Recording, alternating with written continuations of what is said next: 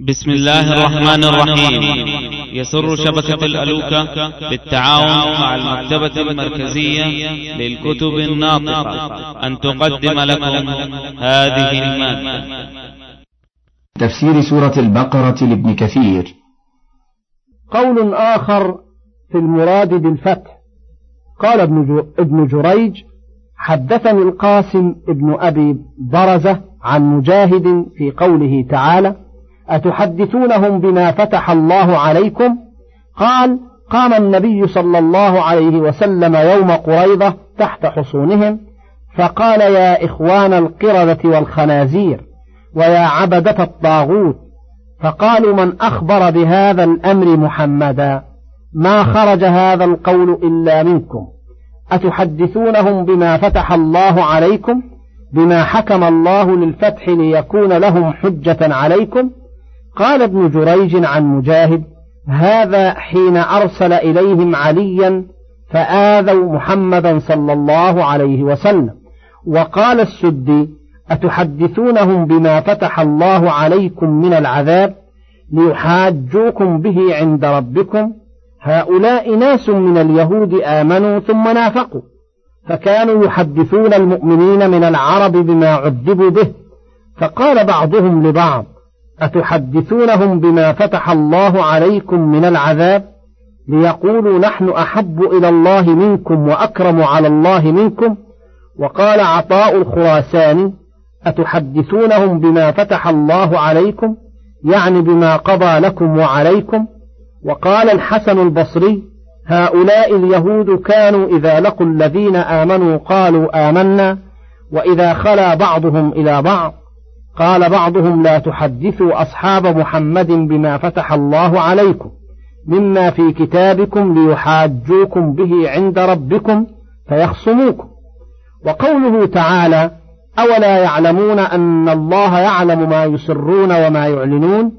قال أبو العالية يعني ما أسروا من كفرهم بمحمد صلى الله عليه وسلم وتكذيبهم به وهم يجدونه مكتوبا عندهم وكذا قال قتادة وقال الحسن إن الله يعلم ما يسرون. قال كان ما أسروا أنهم كانوا إذا تولوا عن أصحاب محمد صلى الله عليه وسلم وخلا بعضهم إلى بعض تناهوا أن يخبر أحد منهم أصحاب محمد صلى الله عليه وسلم بما فتح الله عليهم مما في كتابهم. خشية أن يحاجهم أصحاب محمد صلى الله عليه وسلم بما في كتابهم عند ربهم. وما يعلنون يعني حين قالوا لأصحاب محمد صلى الله عليه وسلم آمنا. وكذا قال أبو العالية والربيع وقتاده. ومنهم أميون لا يعلمون الكتاب إلا أماني وإنهم إلا يظنون. فويل للذين يكتبون الكتاب بأيديهم ثم يقولون هذا من عند الله ليشتروا به ثمنا قليلا. فويل لهم مما كتبت أيديهم وويل لهم مما يكسبون. يقول تعالى ومنهم أميون أي ومن أهل الكتاب قاله مجاهد. والأميون جمع أمي وهو الرجل الذي لا يحسن الكتابة. قاله أبو العالية والربيع وقتادة وإبراهيم النخعي وغير واحد وهو ظاهر في قوله تعالى لا يعلمون الكتاب أي لا يدرون ما فيه. ولهذا في صفات النبي صلى الله عليه وسلم أنه الأمي لأنه لم يكن يحسن الكتابة كما قال تعالى وما كنت تتلو من قبله من كتاب ولا تخطه بيمينك إذا لارتاب المبطلون. وقال عليه الصلاة والسلام إنا أمة أمية لا نكتب ولا نحسب الشهر هكذا وهكذا وهكذا. الحديث أي لا نفتقر في عبادتنا ومواقيتها إلى كتاب ولا حساب. وقال تبارك وتعالى هو الذي بعث في الأميين رسولا منهم. وقال ابن جرير نسبت العرب من لا يكتب ولا يخط من الرجال إلى أمه في جهله بالكتاب دون أبيه. قال وقد روي عن ابن عباس رضي الله عنهما قول خلاف هذا وهو ما حدثنا به أبو كريب حدثنا عثمان بن سعيد عن بشر بن عمارة عن أبي روق عن الضحاك عن ابن عباس في قوله تعالى ومنهم أميون قال الأميون قوم لم يصدقوا رسولا أرسله الله ولا كتابا أنزله الله فكتبوا كتابا بأيديهم ثم قالوا لقوم سفلة جهال هذا من عند الله وقال قد أخبر أنهم يكتبون بأيديهم ثم سماهم أمي أميين لجحودهم كتب الله ورسله ثم قال ابن جرير وهذا التأويل تأويل على خلاف ما يعرف من كلام العرب المستفيض بينهم.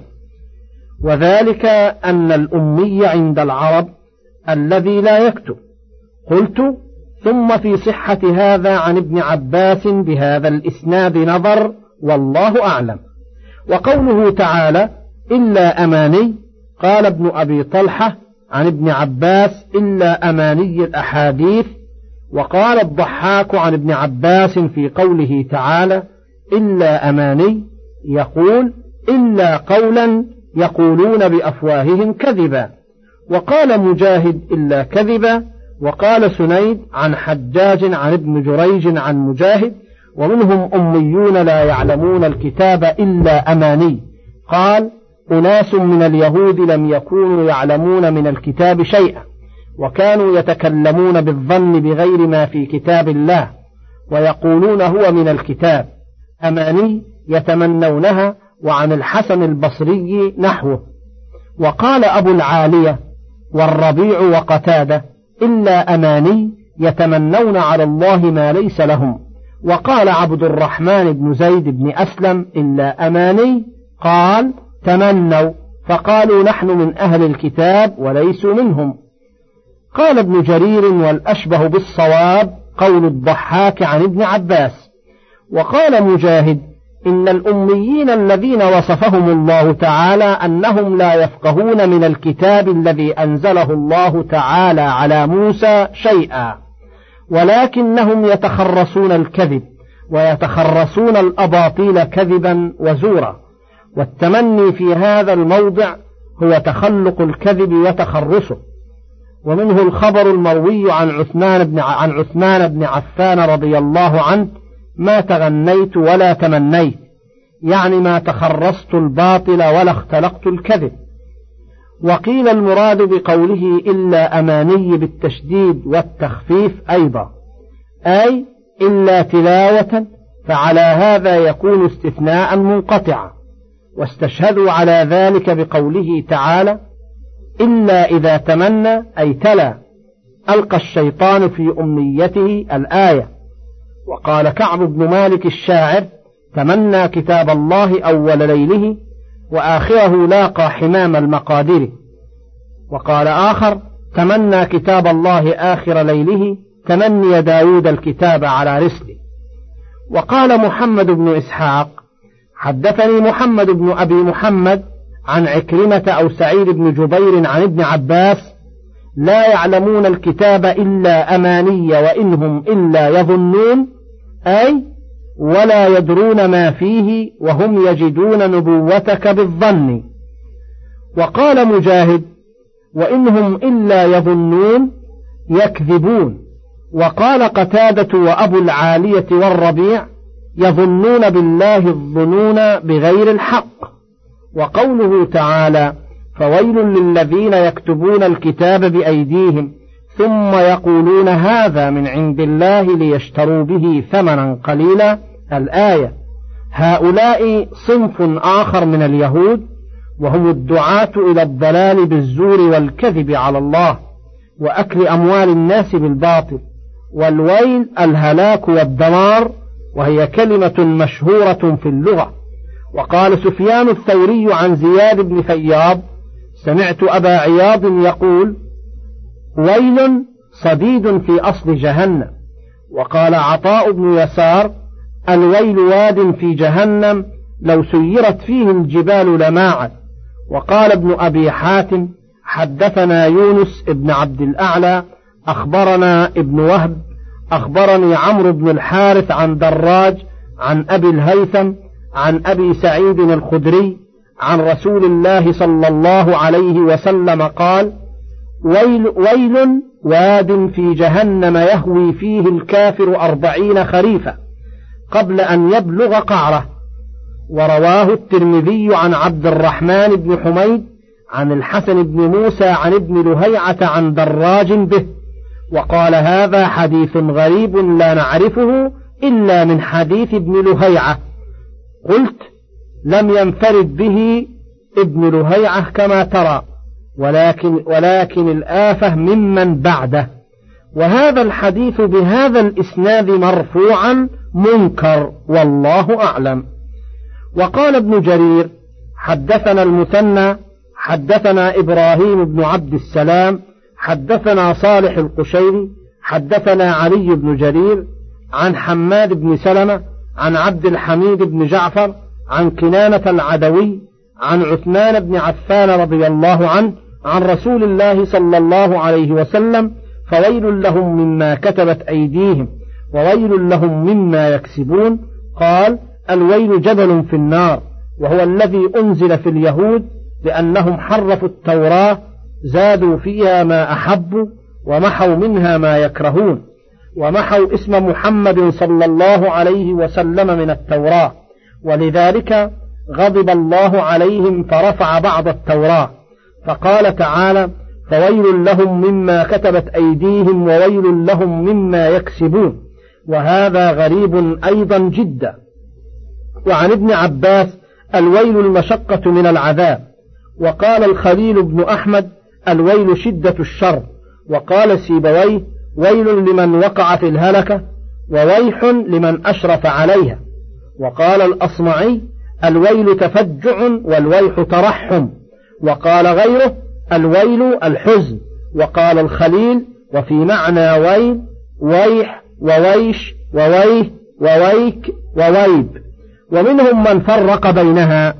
وقال بعض النحاة إنما جاز الابتداء بها وهي نكرة لأن فيها معنى الدعاء. ومنهم من جوز نصبها بمعنى ألزمهم ويلا. قلت لكن لم يقرأ بذلك أحد. وعن عكرمة عن ابن عباس رضي الله عنهما فويل للذين يكتبون الكتاب بأيديهم قال هم أحبار اليهود. وكذا قال سعيد عن قتادة هم اليهود. وقال سفيان الثوري عن عبد الرحمن بن علقمة سألت ابن عباس رضي الله عنه عن قوله تعالى فويل للذين يكتبون الكتاب بأيديهم. قال نزلت في المشركين وأهل الكتاب. وقال السدي كان ناس من اليهود كتبوا كتابا من عندهم يبيعونه من العرب ويحدثونهم أنه من عند الله فيأخذوا به ثمنا قليلا. وقال الزهري أخبرني عبيد الله ابن عبد الله عن ابن عباس أنه قال يا معشر المسلمين كيف تسألون أهل الكتاب عن شيء؟ وكتاب الله الذي أنزله على نبيه أحدث أخبار الله تقرؤونه غضا لم يشب وقد حدثكم الله تعالى أن أهل الكتاب قد بدلوا كتاب الله وغيروه وكتبوا بأيديهم الكتاب وقالوا هو من عند الله ليشتروا به ثمنا قليلا. أفلا ينهاكم ما جاءكم من العلم عن مساءلتهم؟ لا والله ما رأينا منهم أحدا قط سألكم عن الذي أنزل عليكم. رواه البخاري من طرق عن الزهري. وقال الحسن بن أبي الحسن البصري الثمن القليل الدنيا بحذافيرها. وقوله تعالى فويل لهم مما كتبت أيديهم وويل لهم مما يكسبون. أي فويل لهم مما كتبوا بأيديهم من الكذب والبهتان والافتراء وويل لهم مما أكلوا به من السحت كما قال الضحاك عن ابن عباس رضي الله عنهما. فويل لهم يقول فالعذاب عليهم من الذي كتبوا بأيديهم من ذلك الكذب. وويل لهم مما يكسبون يقول مما يأكلون به الناس السفلة وغيرهم. وقالوا لن تمسنا النار إلا أياما معدودة. قل أتخذتم عند الله عهدا فلن يخلف الله عهده. أم تقولون على الله ما لا تعلمون؟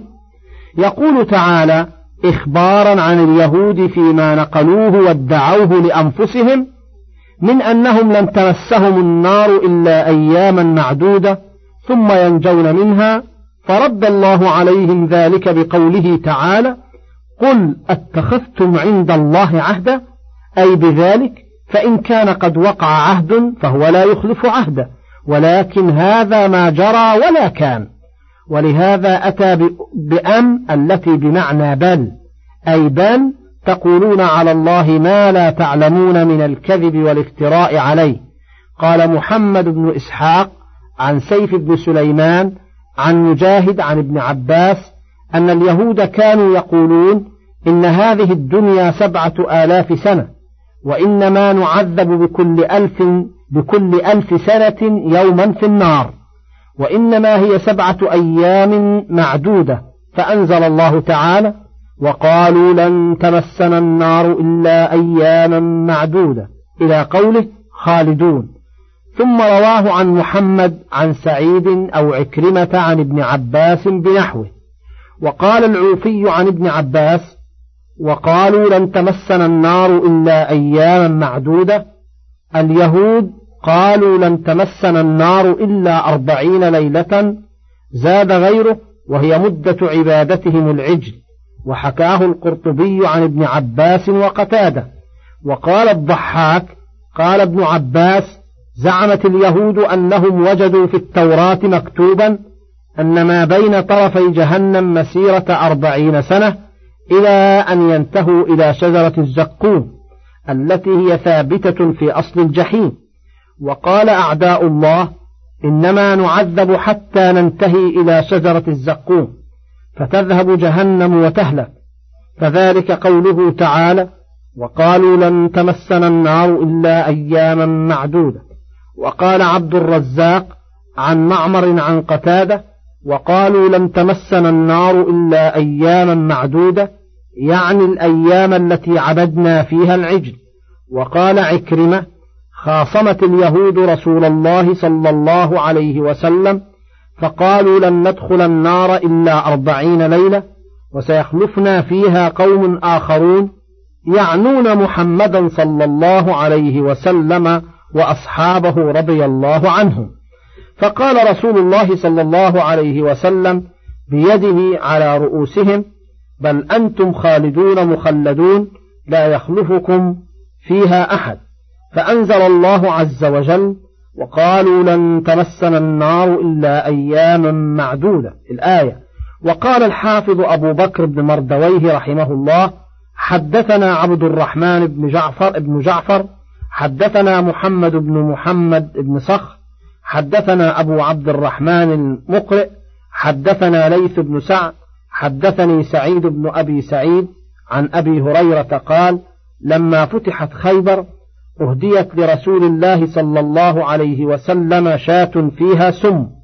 فقال رسول الله صلى الله عليه وسلم أجمعوا لي من كان من اليهود ها هنا.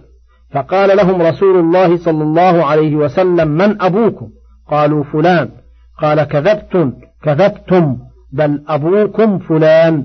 فقالوا صدقت وبررت. ثم قال لهم هل أنتم صادقي عن شيء إن سألتكم عنه؟ قالوا نعم يا أبا القاسم وإن كذبناك عرفت كذبنا كما عرفته في أبينا. فقال لهم رسول الله صلى الله عليه وسلم من أهل النار؟ فقالوا نكون فيها يسيرا ثم تخلفون فيها. فقال لهم رسول الله صلى الله عليه وسلم اخسأوا والله لا نخلفكم فيها أبدا. ثم قال لهم رسول الله صلى الله عليه وسلم هل أنتم صادقي عن شيء إن سألتكم عنه؟ قالوا نعم يا أبا القاسم. قال هل جعلتم في هذه الشاة سما؟ فقالوا نعم. قال فما حملكم على ذلك؟ فقالوا أردنا إن كنت كاذبا أن نستريح منك وإن كنت نبيا لم يضرك. ورواه الإمام أحمد والبخاري والنسائي من حديث الليث بن سعد بنحوه. بلى من كسب سيئة وأحاطت به خطيئته فأولئك فأولئك أصحاب النار هم فيها خالدون. والذين آمنوا وعملوا الصالحات أولئك أصحاب الجنة هم فيها خالدون. يقول تعالى ليس الأمر كما تمنيتم ولا كما تشتهون. بل الأمر أنه من عمل سيئة وأحاطت به خطيئته وهو من وافى يوم القيامة وليس له حسنة بل جميع أعماله سيئات فهذا من أهل النار. والذين آمنوا وعملوا الصالحات أي آمنوا بالله ورسوله وعملوا الصالحات من العمل الموافق للشريعة فهم من أهل الجنة. وهذا المقام شبيه بقوله تعالى ليس بأمانيكم ولا أماني أهل الكتاب من يعمل سوءا يجز به ولا يجد له من دون الله وليا ولا نصيرا ومن يعمل من الصالحات من ذكر أو أنثى وهو مؤمن فأولئك يدخلون الجنة ولا يظلمون نقيرا. قال محمد بن إسحاق حدثني محمد ابن أبي محمد عن سعيد أو عكرمة عن ابن عباس بلى من كسب سيئة أي عمل مثل أعمالكم وكفر بمثل ما كفرتم به حتى يحيط به كفره فما له من حسنة. وفي رواية عن ابن عباس قال الشرك. قال ابن أبي حاتم وروي عن أبي وائل وأبي العالية ومجاهد وعكرمة والحسن وقتادة والربيع بن أنس نحوه. وقال الحسن أيضا والسدي السيئة الكبيرة من الكبائر. وقال ابن جريج عن مجاهد وأحاطت به خطيئته قال بقلبه وقال أبو هريرة وأبو وائل وعطاء والحسن وأحاطت به خطيئته قالوا أحاط به شركه. وقال الأعمش عن أبي رزين عن الربيع بن خيثم وأحاطت به خطيئته قال الذي يموت على خطاياه من قبل أن يتوب وعن السدي وأبي رزين النحو. وقال أبو العالية ومجاهد والحسن في رواية عنهما وقتادة والربيع بن أنس وأحاطت به خطيئته الموجبة الكبيرة وكل هذه الأقوال وكل هذه الأقوال متقاربة في المعنى والله أعلم. ويذكرها هنا الحديث الذي رواه الإمام أحمد حيث قال: حدثنا سليمان بن داود حدثنا عمرو بن قتادة عن عبد ربه عن أبي عياض عن عبد الله بن مسعود رضي الله عنه أن رسول الله صلى الله عليه وسلم قال: إياكم ومحقرات الذنوب فإنهن يجتمعن على الرجل حتى يهلكنه. وإن رسول الله صلى الله عليه وسلم ضرب لهم مثلا كمثل قوم نزلوا بأرض فلات فحضر صنيع القوم فجعل الرجل ينطلق فيجيء بالعود والرجل يجيء بالعود حتى جمعوا سوادا وأججوا نارا فأنضجوا ما قذفوا فيها. وقال محمد بن إسحاق حدثني محمد عن سعيد أو عكرمة عن ابن عباس والذين آمنوا وعملوا الصالحات أولئك أصحاب الجنة هم فيها خالدون. أي من آمن بما كفرتم وعمل بما تركتم من دينه فلهم الجنة خالدين فيها. يخبرهم أن الثواب بالخير والشر مقيم على أهله أبدا لا انقطاع له. وإذ أخذنا ميثاق بني إسرائيل لا تعبدون إلا الله وبالوالدين إحسانا وذي القربى واليتامى والمساكين وقولوا للناس حسنا وأقيموا الصلاة وآتوا الزكاة ثم توليتم إلا قليلا منكم وأنتم معرضون. يذكر تبارك وتعالى بني إسرائيل بما أمرهم به من الأوامر وأخذه ميثاقهم على ذلك وأنهم تولوا عن ذلك كله وأعرضوا قصدا وعمدا وهم يعرفونه ويذكرونه. فأمرهم, فأمرهم تعالى أن يعبدوه ولا يشركوا به شيئا وبهذا أمر جميع خلقه ولذلك خلقهم كما قال تعالى وما أرسلنا من قبلك من رسول إلا نوحي إليه أنه لا إله إلا أنا فاعبدون وقال تعالى ولقد بعثنا في كل أمة رسولا أن اعبدوا الله واجتنبوا الطاغوت وهذا هو أعلى الحقوق وأعظمها وهو حق الله تبارك وتعالى أن يعبد وحده لا شريك له ثم بعده حق المخلوقين وآكدهم وأولاهم بذلك حق الوالدين ولهذا يقرن تبارك وتعالى بين حقه وحق الوالدين كما قال تعالى أن اشكر لي ولوالديك إلي المصير وقال تبارك وتعالى وقضى ربك ألا تعبدوا إلا إياه وبالوالدين إحسانا. إلى أن قال وآت ذا القربى حقه والمسكين وابن السبيل. وفي الصحيحين عن ابن مسعود قلت يا رسول الله أي العمل أفضل؟ قال الصلاة على وقتها. قلت ثم أي؟ قال بر الوالدين. قلت ثم أي؟ قال الجهاد في سبيل الله. ولهذا جاء في الحديث الصحيح أن رجلا قال يا رسول الله من أبر؟ قال أمك. قال ثم من؟ قال أمك. قال ثم من؟ قال أباك. ثم أدناك ثم أدناك. وقوله تعالى لا تعبدون إلا الله. قال الزمخشري خبر بمعنى الطلب وهو آكد. وقيل كان أصله ألا تعبدوا إلا الله. كما قرأها من قرأها من السلف فحذفت أن فارتفع. وحكي عن أبي وابن مسعود أنهما قرآها لا تعبدوا إلا الله. ونقل هذا التوجيه القرطبي في تفسيره عن سيبويه. قال واختاره الكسائي والفراء. قال واليتامى وهم الصغار الذين لا كاسب لهم من الآباء. والمساكين الذين لا يجدون ما ينفقون على أنفسهم وأهليهم. وسيأتي الكلام على هذه الأصناف عند آية النساء التي أمرنا الله تعالى بها صريحا في قوله واعبدوا الله ولا تشركوا به شيئا وبالوالدين إحسانا الآية.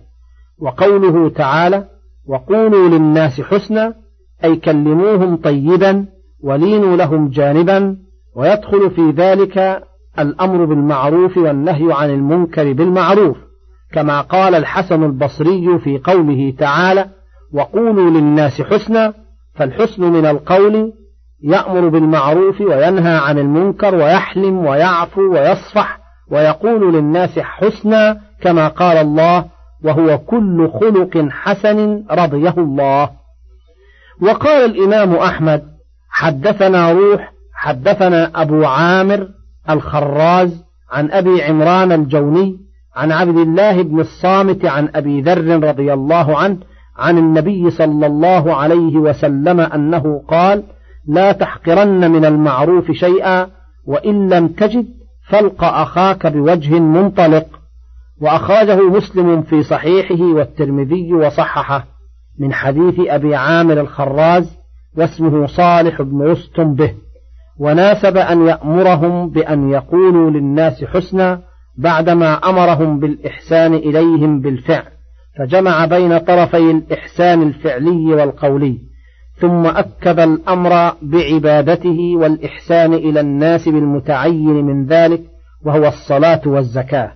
فقال وأقيموا الصلاة وآتوا الزكاة. وأخبر أنهم تولوا عن ذلك كله. أي تركوه وراء ظهورهم وأعرضوا عنه على عمد بعد العلم به إلا القليل منهم. وقد أمر الله هذه الأمة بنظير ذلك في سورة النساء بقوله واعبدوا الله ولا تشركوا به شيئا وبالوالدين إحسانا وبذي القربى واليتامى والمساكين والجار ذي القربى والجار الجنب والصاحب بالجنب وابن السبيل وما ملكت أيمانكم إن الله لا يحب من كان مختالا فخورا. فقامت هذه الأمة من ذلك بما لم تقم به أمة من الأمم قبلها ولله الحمد والمنة. ومن النقول الغريبة ها هنا ما ذكره ابن أبي حاتم في تفسيره حدثنا أبي حدثنا محمد بن خلف العسقلاني حدثنا عبد الله بن يوسف يعني التنيسي حدثنا خالد بن صبيح عن حميد بن عقبة عن أسم بن وداعة أنه كان يخرج من منزله فلا يلقى يهوديا ولا نصرانيا إلا سلم عليه. فقيل له ما شأنك؟ تسلم على اليهودي والنصراني.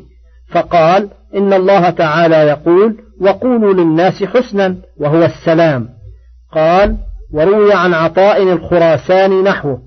قلت وقد ثبت في السنة أنهم لا يبدأون بالسلام والله أعلم. من فضلك تابع بقية المادة.